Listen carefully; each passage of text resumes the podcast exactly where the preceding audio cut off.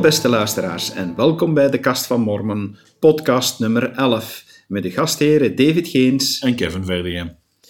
Dag Kevin, we zijn er eindelijk terug. Het is heel lang geleden geweest, maar daar hebben we wel een goede reden voor, David. Um, we hebben spijt genoeg, uh, ik zeg spijt genoeg, want het is, het is droef. We hebben nu iets uh, gemeenschappelijk dat we daarvoor nog niet gemeenschappelijk hadden. Wij zijn allebei op korte tijd van elkaar ons grootvader verloren. Ja, inderdaad. Van, het was een gebeurtenis die, die veel uh, energie heeft gevraagd bij mij, waar ik toch even tijd voor nodig had om ook bij mijn familie te zijn. En ik heb gemerkt dat dat bij jou ook het geval was. Het is toch even om blijven bij stil te staan en te realiseren van dat je dan iemand mist, maar tegelijk kan ik toch ook wel zeggen dat ik enorm veel troost heb uit mijn geloof. Enorm. Um, dat is voor mij ook zo. Het is niet makkelijk, want je mist die persoon wel, die is niet meer hier bij jou op aarde. Maar we weten dat die wel nog voortleeft in de geestenwereld. En dat, ja, dat, dat wij hen zullen terugzien. Dat leren wij uit de schriften. Profeten hebben het ons voorgegaan. Christus heeft zelf, als we het Nieuw Testament lezen, heeft hij zelf de geestenwereld bezocht om daar het werk voor onze overleden voorouders op te starten, zodanig dat ook zij, ook diegenen die geen kans gehad hebben om het evangelie te aanvaarden tijdens hun leven op aarde, om dat toch te aanvaarden. Ja, ik heb dat echt wel gevoeld. Ik heb dat nu op één jaar tijd beide grootvaders verloren. En ik heb echt die bevestiging gekregen op momenten dat ik mij verdrietig voelde en dat ik ging bidden en dan echt ging bidden met de vraag van, alsjeblieft Hemelse Vader, zorg goed voor mijn grootvader, heb ik telkens heel duidelijk de bevestiging gekregen van, dat komt in orde. Ze zijn hier, ze hebben elkaar ook al terug ontmoet, heb ik ook heel duidelijk gevoeld. En ze weten nu hoe het allemaal in elkaar zit en ze wachten om me ooit terug te zien. Ja, absoluut. Ik haal altijd veel steun uit de schriftteksten en Alma.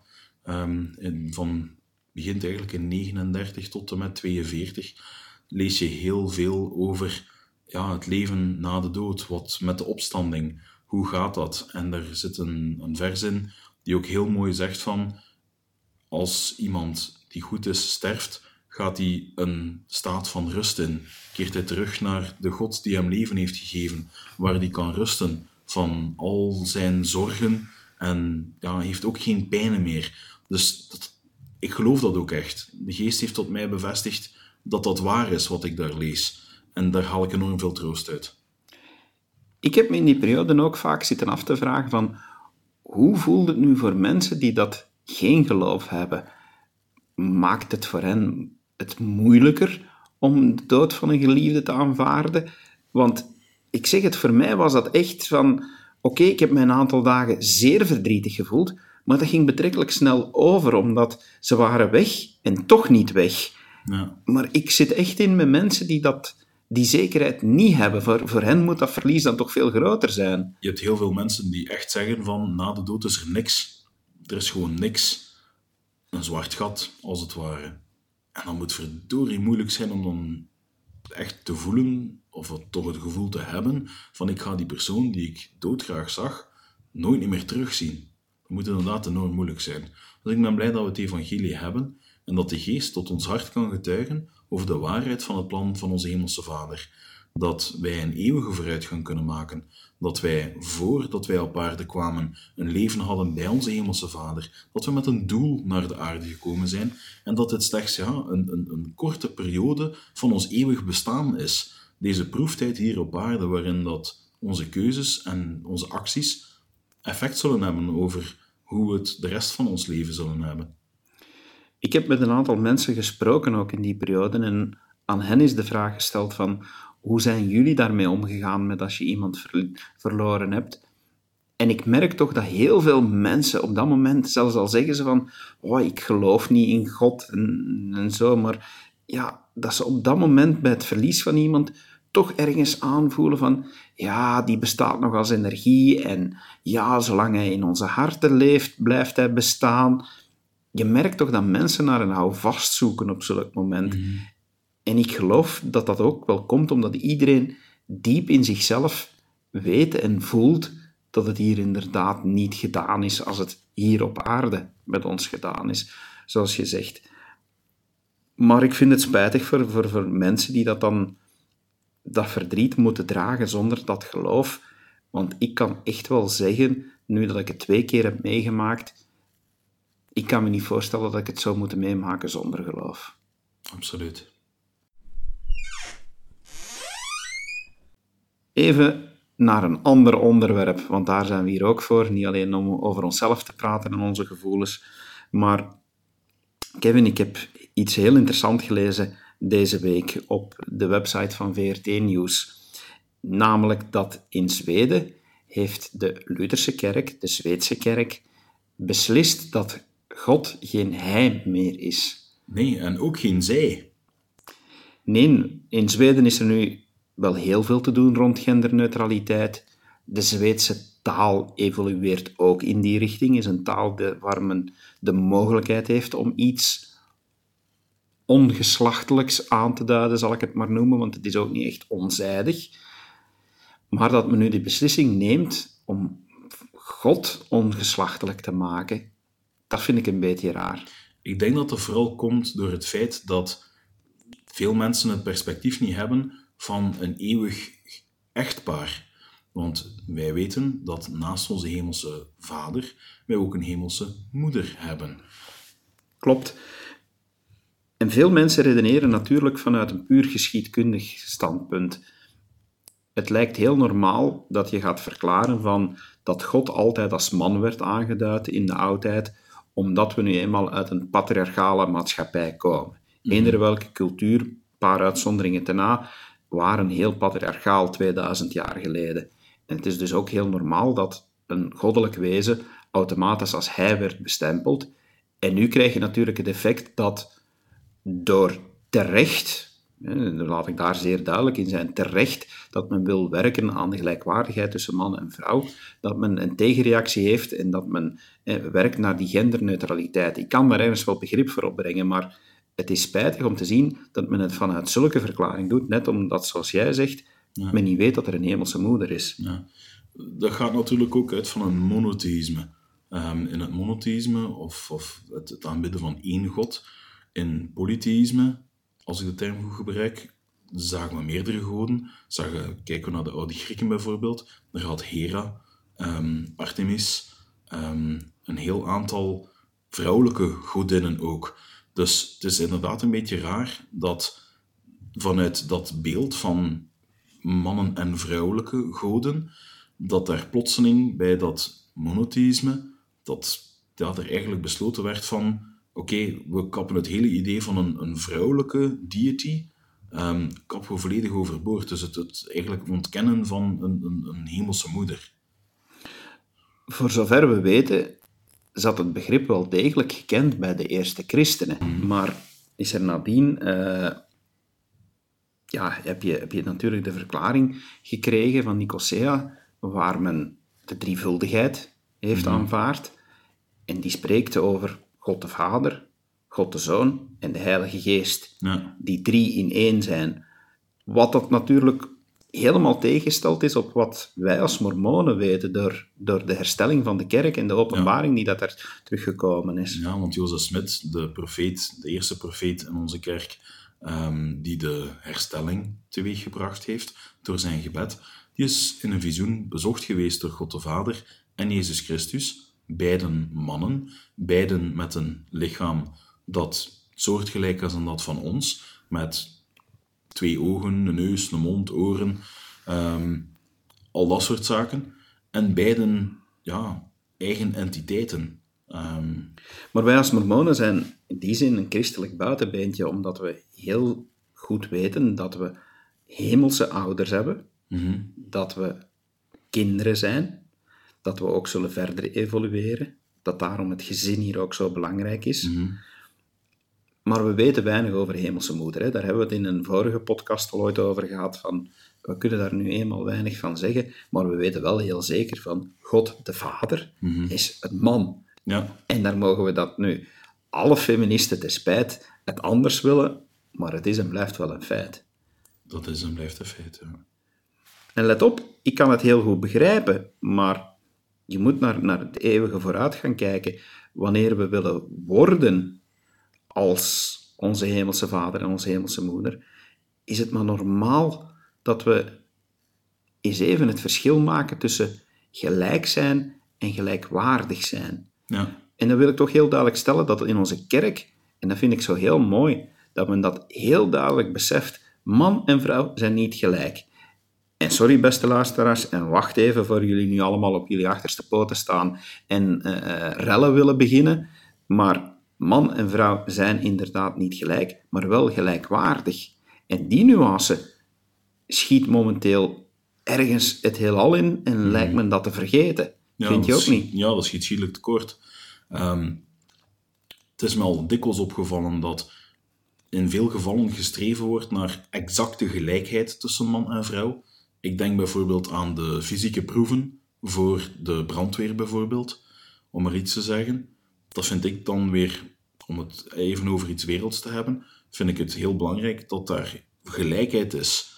Maar toch wordt daar een verschil gemaakt. De proeven voor de vrouwen zijn minder zwaar dan die voor de mannen. Waarom? Omdat ze niet gelijk zijn. Mannen zijn door de bocht genomen sterker fysiek dan een vrouw. Er zijn, er zijn verschillen. Absoluut, er zijn verschillen. Dus waarom dat per se willen forceren naar exact gelijk? Maar ze moeten wel met dezelfde waardigheid en ze moeten met dezelfde waarde hebben in onze maatschappij. Ja. En dat is een verwijt dat we als kerk vaak krijgen, want er wordt vaak gezegd van de kerk van Jezus Christus van de Heilige der Laatste Dagen, dat ze zeer gericht is op mannen. Mhm. Maar dat wil ik nu eens heel duidelijk bestrijden en heel duidelijk stellen dat onze kerk al helemaal van in het begin duidelijk heeft gezegd: man en vrouw zijn gelijkwaardig, zijn mhm. gelijkwaardige partners en moeten samen als een gezin verder gaan. Net omdat ze samen zo sterk zijn en omdat wanneer je twee gelijkwaardige, maar verschillende dingen bij elkaar kan brengen, die aan elkaar vasthangen, die elkaar aanvullen, die elkaar aanvullen, dat je dan een geweldig sterk geheel krijgt. En ja, die, die, dat belangrijk feit, ik vind het spijtig dat men dat probeert uit te vlakken momenteel. Absoluut. Want, ja, vraag het, vraag het aan specialisten. En ze zullen ook zeggen dat kinderen toch nog altijd het best worden opgevoed in een traditioneel gezin. Mm Waarmee geen afbreuk wordt gedaan aan gezinnen die door omstandigheden in andere situaties zitten of die andere keuzes maken. Die zijn niet slecht, maar het blijft toch voor kinderen, mhm. denk ik, nog altijd de beste oplossing om opgevoed te worden door een vader en een moeder. Omwille van die aard van onze hemelse vader en hemelse moeder ook, kan je ook begrijpen waarom voor onze hemelse vader de wet van kuisheid zo belangrijk is. Waar hij zelf zegt van kijk, seksuele omgang kan alleen binnen een huwelijk tussen een man en een vrouw. Waarom? Met dat eeuwig perspectief. Onze hemelse vader heeft zijn kinderen. Ons ultieme potentieel is om te worden zoals onze hemelse vader en onze hemelse moeder. En ook zelf een eeuwig nageslacht hebben en daar werelden voor creëren en hen de kansen te geven om ja, opnieuw te worden. Dat is een, geen cirkel, maar een soort van ja, spiraal bijna die, die eeuwig blijft doorgaan. En dat is er het wel een mooie aan. Die eeuwige vooruitgang is daar mogelijk. En vandaar kan het enkel tussen een man en een vrouw. Want liefde is liefde. Dat... Klopt, klopt volledig, Kevin. Van... En dus ja, beste luisteraars, bij ons ga je altijd blijven horen: Hemelse Vader, Hij, God is duidelijk onze Vader, is een manspersoon naar vorm, naar geest. Mhm. Jezus Christus is ook een man, daar moet ook geen twijfel over bestaan. Dus vergeef het ons als je er niet mee akkoord bent, maar wij geloven toch heel duidelijk: God is een man. Kevin, ik heb afgelopen zomer een interessante persoon ontmoet. Ah, vertel eens. Professor Woods is een Amerikaans professor hoogleraar aan BYU en is een specialist in kerkgeschiedenis, maar is van daaruit ook veel breder gegaan en heeft zich gespecialiseerd in de geschiedenis van Molokai. Ah, dan denk ik meteen aan vader Damiaan. Klopt natuurlijk kennen we vader Damiaan, pater, Damiaan, heel goed in, in Vlaanderen, want hij is van hier afkomstig. En, de film Daans is een monument. De film Daans, Kevin? Daans? Ik niet. Damiaan. Ja. Daans, Daans is een ander monument. Dat is een ander monument. nee, we, we, hebben het wel degelijk over Pater Damiaan van is, is een monument. Die, die man heeft, heeft inderdaad iets fantastisch. Dat, dat is dat hij in de katholieke kerk als heilige wordt beschouwd vind ik maar normaal, hè, van wat hij gedaan heeft. En echt zijn leven gegeven voor de dus de ultieme opoffering. Christus zei het zelf ook al. Ehm, hij die zijn leven verliest om mijnend wil, zal het vinden. Dus, en ja, hoe meer kunt je uw naaste, van uw naaste houden dan voor die, die te sterven. Klopt. Maar wat ik niet wist, tot ik professor Woods ontmoet, is dat op Molokai meer waren dan alleen katholieken. Want ja, Pater Damiaan, duidelijk katholiek, zijn verhaal heel gekend. En je zou, zeker hier in Vlaanderen, eh, worden we dus grootgebracht met het idee van dat dat de man, de priester was, die tussen die Melaatsen leefde en daar zijn, eh, zijn leven voor gaf. En dat die Melaatsen, dat dat echt een arme situatie was, die verschrikkelijk was. Maar professor Woods heeft daar heel veel onderzoek naar gedaan, heel veel geschriften eh, onderzocht. En heeft daar een fantastisch boek over geschreven. En daarin toont hij dat op Molokai niet alleen katholieken actief waren, maar ook een protestantse gemeenschap, maar ook een zeer sterke mormoonse gemeenschap. Laat ons nog niet te veel weggeven, want ik denk dat je het wil laten horen. Inderdaad, nu gaan we even luisteren naar professor Woods. Hello, listeners. We're here with Professor Woods, uh, worldwide authority on Kalopapa, uh, one of uh, the places on Molokai we all know from the story from Father Damien. Welcome, Professor. So nice to be with you, David. Thank, Thank you. you.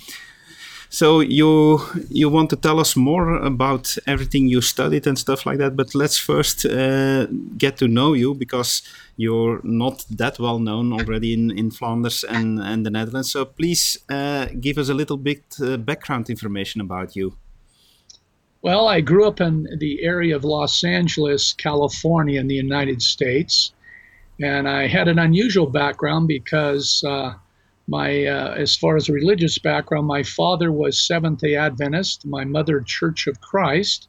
My sister joined the baptists and when i was just turning 20 i became a, a member of the church of jesus christ of latter day saints. So i'm a, a convert to mormonism and i feel like uh, that background has given me um, a desire to want to connect with people of different faith traditions and so, um, anyway, I my uh, mission statement is to generate light instead of heat, and to look for the um, the common ground instead of the battleground. I there was something I read from a Confucian proverb that says that the broad-minded uh, the broad the broad-minded find the truth in every religion, while the narrow-minded find only the differences.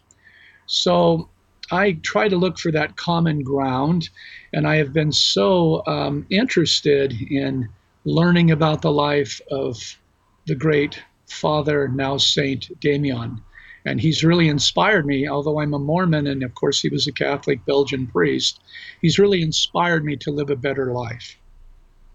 So, you're professor at BYU at this moment. So, uh, what do you teach?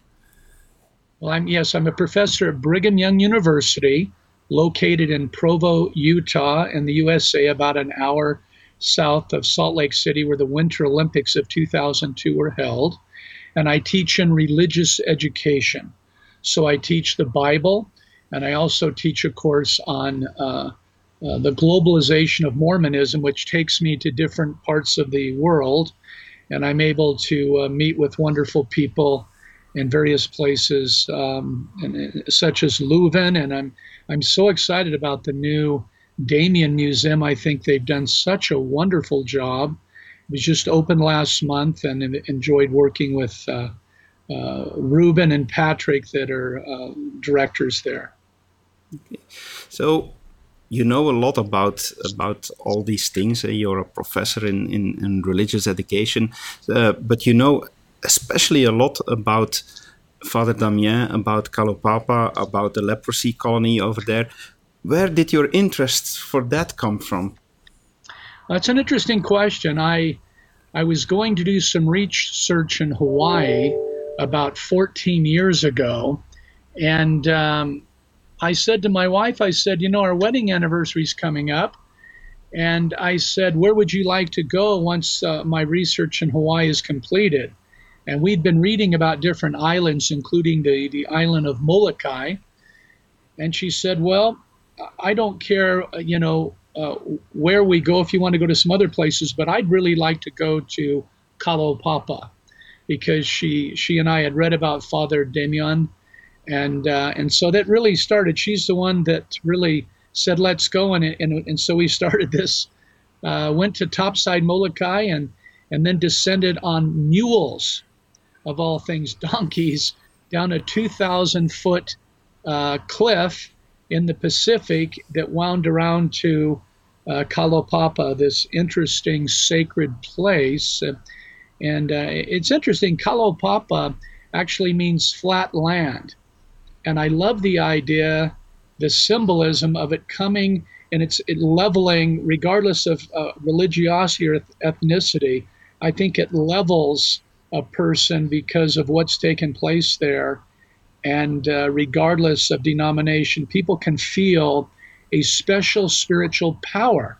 In fact, one Catholic priest that went there to just have some uh, time to reflect uh, said that the two most holy places on earth are Jerusalem and Kalaupapa, the Hawaiian leprosy settlement, which uh, Father Damien left such a great legacy. And I find that really interesting. And so I'm, I'm going to be uh, giving a lecture in November at the Catholic University of Leuven about this whole idea of Kalaupapa being a sacred sacred space. So that'll be forthcoming in uh, late November of this year. Okay, well, in in Belgium and and the Netherlands, we every every kid learns in at uh, elementary school already about about their Father Damien, who is now a saint in the Catholic Church.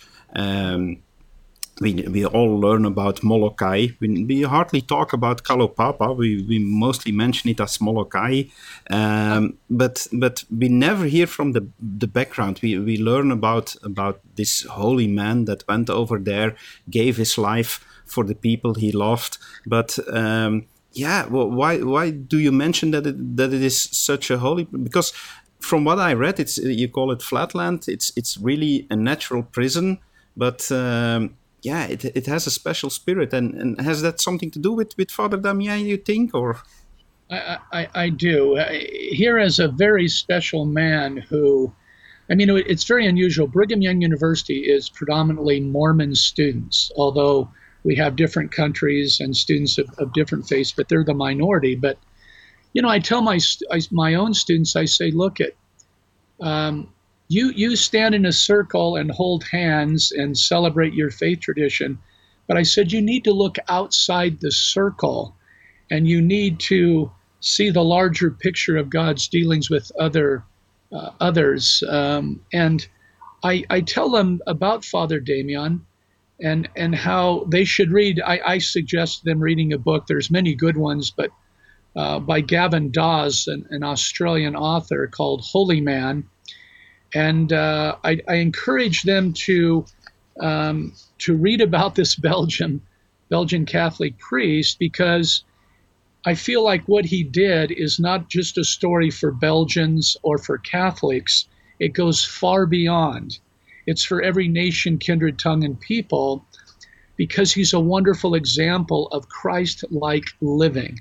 I mean, even the Honolulu businessmen after they heard what he was doing to help these people that were suffering from leprosy, they said, We don't care what the man's religion is. You know, we just know that he's doing what, what we should all be doing. And so I, I find it interesting. This is most unusual, I need to, to mention, that in my research the last 14 years, I came across some really interesting documents in which not only Catholics, but Protestants and Mormons and others were interviewed asking, Do you think that Father Damien should be beatified? you know, which was done like two decades ago, and later canonized.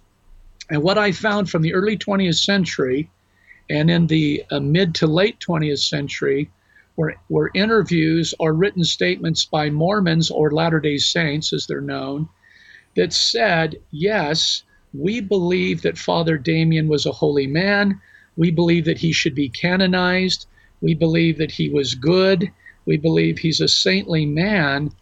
But that's very, it's singular, it's unique in the Latter day Saint faith tradition where they, you know, it's called the Church of Jesus Christ of Latter day Saints.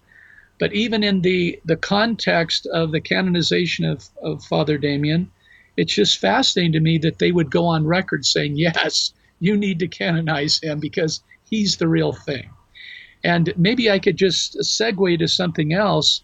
What really got me onto this is after I went to Kalaupapa, I learned from my research that his very best friend uh, during the 1870s, that came about the same time to Molokai in 1873, was a Hawaiian man by the name of Jonathan Napela, who was the, the Mormon leader of their congregation. And I love the idea that both men, even though they were firm in their own faith tradition, were able to join together and one of the men that lived at the same time in the 1870s, Ambrose Hutchison, said that Father Damien and Jonathan Napela were the very best of friends. So we have a contemporary document for that period, uh, histor- historical items saying that this was what was going on. And so it's interesting because you read about Mormon missionaries visiting the Latter day Saints in the community, and Father Damien would have them in to, you know, feed them, let them arrange, you know, arranging for lodging.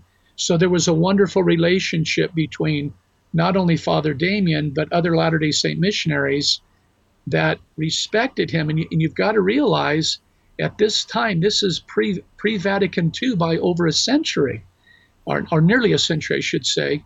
And if this was a time in which Protestants and Catholics and Mormons were fighting each other for converts, and yet at Kalaupapa, there was a it's a different story it's a story of connecting it's a story of, of looking for the common ground to help these people so this is important so because we never learn about that in Belgium, uh, but there were Mormons also in Kalaupapa in, in the leprosy colony. Yes, about 20% of the population at the turn of the 20th century, a little over 20% were were Mormons or Latter-day Saints. That's correct.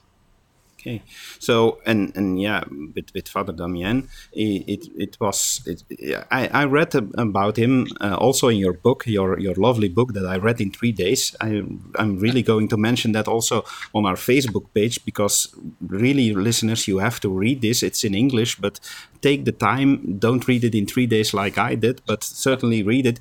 Uh, one of the things that that I noted uh, because I learned even more about about this this holy man was one of his, his sentences that, that said, Suppose the disease destroys my body, God will give me a new one on resurrection day. That, that showed me that it once again learned me that that even people from from other churches uh, also share those those really strong beliefs in in what is Christ about and stuff like that. I my respect for this man was is even grown after reading your book. Well, I'm glad. Now, I want to clarify just um, that. So, I wrote one book called Reflections of Kalaupapa. Is that the book you're referring to? Uh, yes, yes, yeah, indeed. Okay. Because I wrote that book for the larger ecumenical community, and then I wrote a book also called Kalaupapa, uh, the Mormon Experience at an Exile an Exile Community. So, one, Reflections of Kalaupapa for more of you know all of mankind, and then another one for Latter Day Saint audience. But in, re, in I just wanted to clarify that. But in re, in regards to that statement, suppose the disease does destroy my body, God will give me a new one on Resurrection Day. This is my favorite sentence ever uttered by Father Damien, and it reminds me of the Epistle of John, in which we learn that perfect love casts out fear. And also in Mormon scripture, we get the same thing. Perfect love casteth out all fear. And this, I think, is really what makes Kalaupapa such a sacred place because I think the behavior of loving God and loving your fellow man which is emulated um, by uh, Father uh, Damien and Mother Marianne. We can't forget Mother Marianne Cope. So both of these wonderful leaders, as well as Protestant leaders and, and, and Latter Day Saint leaders, they're working together.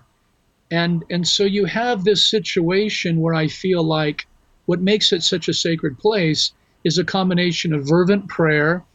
Uh, it is also the, the, the, Christ like charitable service rendered by Father Damien and other leaders of different faiths, uh, as well as this spirit of human triumph over the disease that so it's uh, it's it's very interesting to me. Yeah. Well what what struck me also was that indeed in an age in a time era where where churches were fighting each other like you already said that there people only cared about each other about helping each other that it was not important uh, um, in, in which way you believed in God. They were there together to help each other. Do you think that that this background that's that the thing that that makes Kalaupapa such a sacred place now?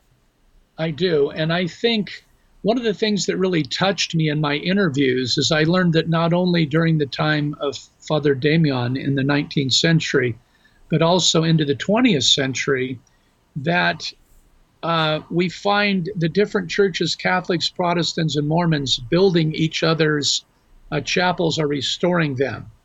Uh, for example, when the Mormons built their last chapel that's still standing in 1965, when they totaled up the hours, there were actually more Catholics and Protestants uh, donating their time to build that chapel than the Mormons themselves.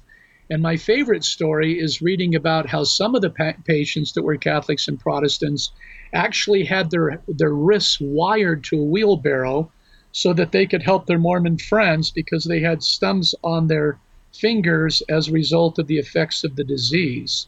So, yes, um, I think although, again, that, that Jonathan Napela, the, the Hawaiian Mormon leader at the time of Father Damien, were very firm in their belief, they also understood the importance of supporting each other. So, to me, we should not water down our own commitment to our own religion uh, we should still be firm in our own faith tradition, but we should respect and value other people's opinions. And uh, one of the, the, the, principles we have in as uh, members of the Church of Jesus Christ of Latter day Saints is the idea that we, we claim, one of our articles of faith says, we claim the privilege of worshiping Almighty God according to the dictates of our own conscience, but allow all men you know, that same privilege. Let them worship how, where, what they may. So it's important to support the other. And if someone needs some help, we should be the first there. If the synagogue burns down, or if someone needs food, whether they're Catholic, Protestant, we should we should be a community of faith, and we should love our neighbors ourselves. That that's the golden rule. And Kalaupapa, I've never seen a model that's better for the world, and so it's yeah. inspiring yeah, that's that's a great example that we can use here in Europe because uh, nowadays here in Europe, um, being religious makes you a minority. Uh, yeah. especially with, uh, as you know, uh, Professor Woods, we, we had a lot of, uh, of uh, cases of terrorism, and that makes religion a bad thing nowadays in, in, in Europe. So I think that that why I love this story so much is also because it gives you an idea. Okay, it doesn't matter really how do you, that that doesn't matter what you really believe, but helping each other, loving each other. That's really the example of Christ, and that's the thing we should follow. Yeah, regardless of one's faith tradition, or even if they don't belong to any church whatsoever I think that most people would agree, the vast majority, that they believe in the the golden rule that we should treat others as we want to be treated. So, I mean, to me, even if a person's an atheist, an agnostic, or any other world faith, or you know, just whatever they are, we should be serving one another. We should be the first to allow uh, the elderly woman uh, to sit on the bus rather than you know, jockeying for position to see where we are. And so, yes, this is a this idea of, of forgetting ourselves that Father Damien set is is very uh, powerful. But of course, even he would admit and be the first to admit this pales in comparison to the example of Jesus Christ, who spent his entire life serving others and with no thought of himself. So that's what makes Damien, Damien great, uh, is the fact that he was an example of what Christ taught in very deed. Yeah. Yeah. But he was not the only one. Eh, in in your books, we can read about the Mormons there. There were yes. also Mormons that that yes. went over there without having the disease, who followed family or friends to help yes. them.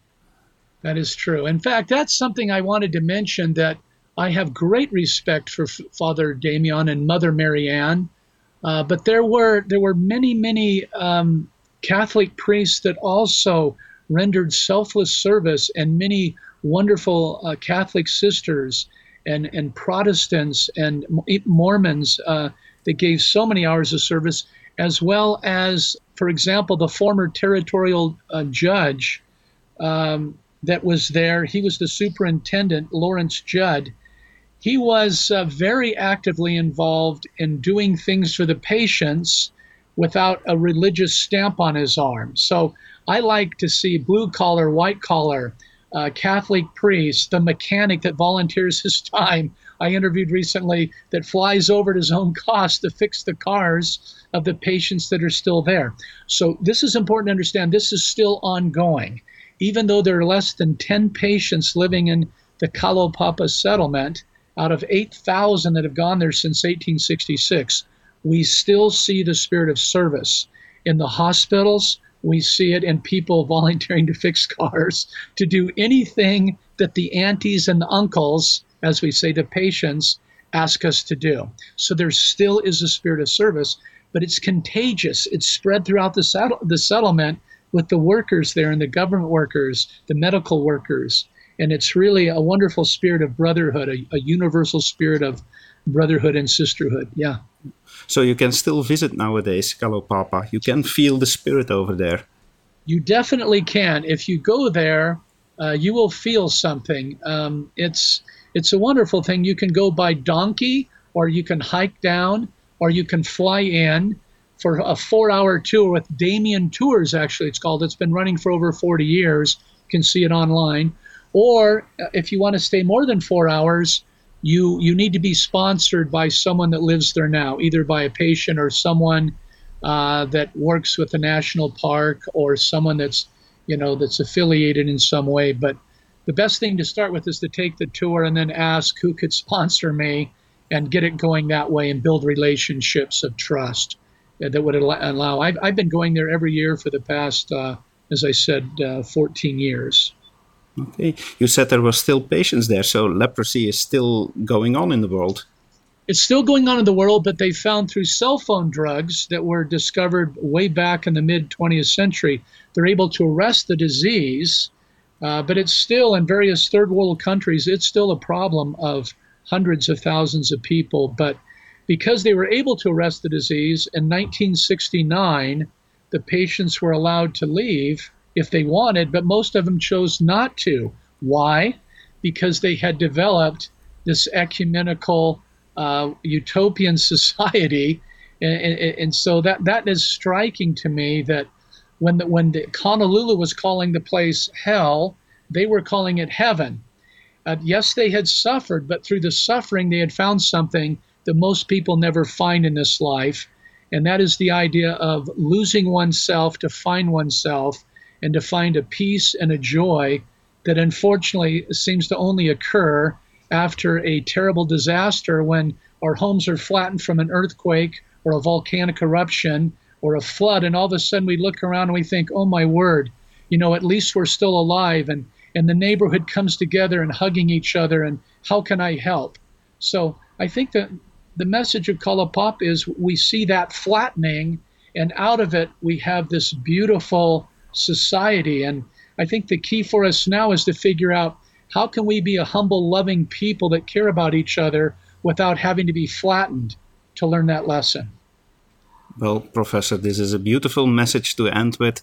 It's uh, it's wonderful. I'm glad that so many students can learn from you. You have a beautiful message to share. I'm so honored by by having this interview with you and that we can share this with with other people. This this message. Really, uh, thank you so much for sharing this all. Uh, I'm going to mention uh, your books um, and also I'm going to mention that you will give a talk to the university in Leuven. So uh, wow, this is this is amazing. Well, thank you so much. I just want to end with this one thought for our listeners. It's a Latin maxim that I think is the really expresses the message of Kalaupapa. And it simply says, in essentials, unity, in non essentials, liberty, and in all things, charity. That is the message of Kalaupapa. Thank you so much, David. Thank you so much, Professor. Interessant, veel informatie en dingen die je nog niet wist. Hè? Absoluut. Ik, mijn ogen zijn helemaal opengegaan wat dat betreft. Het is fascinerend om inderdaad te zien hoe daar ook mormonen aanwezig waren. Hoe dat niet louter Pater Damiaan was die daar aanwezig was, maar dat het echt een hele gemeenschap was. En hoe dat, dat er echt aan toe ging. Want ja, ik stel mij bij Melaatsen nog altijd zo voor uit de film Ben Hur met Charlton Heston, waar dan zo ja, in een of andere oude groeve daar een aantal Melaatsen zitten die echt zo hermetisch afgesloten worden en, en, en extreem stiefmoederlijk behandeld werden. Hier zien we toch dat daar toch op een heel andere manier mee omgegaan werd. Mijn, mijn ogen zijn er echt van in open gegaan. Ik heb enorm veel bijgeleerd van professor Woods en zijn boek ik kan het enkel maar aanraden om te lezen. En we zullen dan ook wel een link naar zijn boek plaatsen, waar je het kan online bestellen op onze Facebookpagina. Absoluut. Kevin, we zijn bijna december. En december is. Eerst Sinterklaas. Weer een katholieke heilige. We zijn nog altijd mormonen, hè? Kerstmis. Kerstmis fantastisch feest ieder jaar. Hè? Absoluut. Ik kijk er ieder jaar naar uit. Ehm, de sfeer, de gezelligheid, maar ook het terugdenken aan Christus, die centraal staat toch in die ehm, traditie om, ja, wij weten allemaal, Christus was niet geboren op 25 december. Het was ja, het feest van het licht, de, de zonnewende die ja, een beetje geappropriëerd werd door, uh, door ja, in de geschiedenis een aantal personen die daar een christelijk feest van gemaakt hebben. Maar we vieren het toch mee met de rest van de wereld als de verjaardag van Christus. En het is een fantastisch feest om, om naartoe te leven ook. Van. Absoluut. En ik vind dat onze kerk weer iets heel moois heeft voorbereid, omdat we eens even moeten stilstaan bij wat de echte betekenis is van kerstmis. Het is fijn om pakjes uit te delen en, en cadeautjes te krijgen. Het is super fijn en zeker aan te bevelen om die tijd met je familie door te brengen. Maar toch willen we ook eens vragen om meer stil te staan bij wat het voorbeeld van Christus echt betekent. Ja, en daar heeft de kerk een campagne. Dat is het, het tweede jaar op rij dat ze die campagne voeren. Dat is Verlicht de Wereld. Ja, en die campagne is op zich heel simpel. We zullen het ook op onze Facebookpagina plaatsen. Maar ze hebben een soort van adventskalender gemaakt. Niet zozeer om af te tellen en iedere dag een snoepje te eten, maar om elke dag even stil te staan bij één schrifttekst en bij wat die schrifttekst eigenlijk staat voor het voorbeeld van Christus wat zijn dienstverlening betreft. Ja.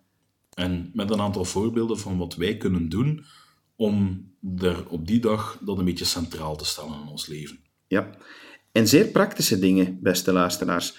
Er staat het voorbeeld op dag 2, Jezus eerde zijn ouders, en dat kunt u ook. En de suggestie die er dan staat is van, bel je ouders eens op, of schrijf eens echt een handgeschreven briefje naar uw ouders. Het zijn dus kleine praktische zaken die niet veel tijd vragen, die toch wel eens doen stilstaan bij de zaken die echt belangrijk zijn in het leven. Absoluut. Dus wij willen ook die oproep plaatsen om mee te doen aan de campagne Verlicht de wereld. Wees het licht in het leven van anderen op deze donkere dagen en laat dat licht elke dag een stukje harder branden, zodanig dat we een fantastisch kerstmis hebben, waar het feest van het licht echt centraal staat en symbool staat voor het licht dat Christus is. Absoluut. En nog een handige tip even meegeven voor de mensen die de ehm, LDS Library app hebben. Daar ehm, is dat ook in geïntegreerd. Want ik kreeg onlangs, deed ik mijn, ehm, mijn app open en kreeg ik een prompt van hey, je kan de introductie voor die campagne kan je alvast downloaden. Dus het geeft toch een beetje dat adventkalendergevoel.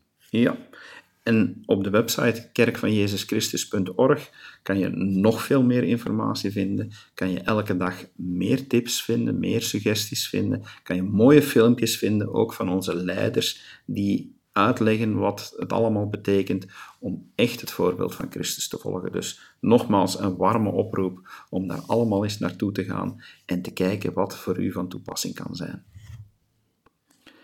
Zo, beste luisteraars, na een lange rustperiode zijn we eindelijk terug vertrokken. Kevin, we hebben aflevering nummer 11 ingeblikt. Alright, double digits. Double digits.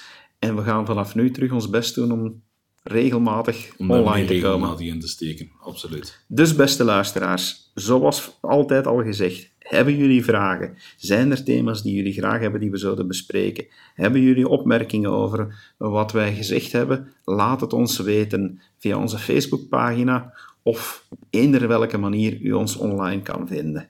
Of via het e-mailadres, zeg het maar, at dekastvanmormon.info.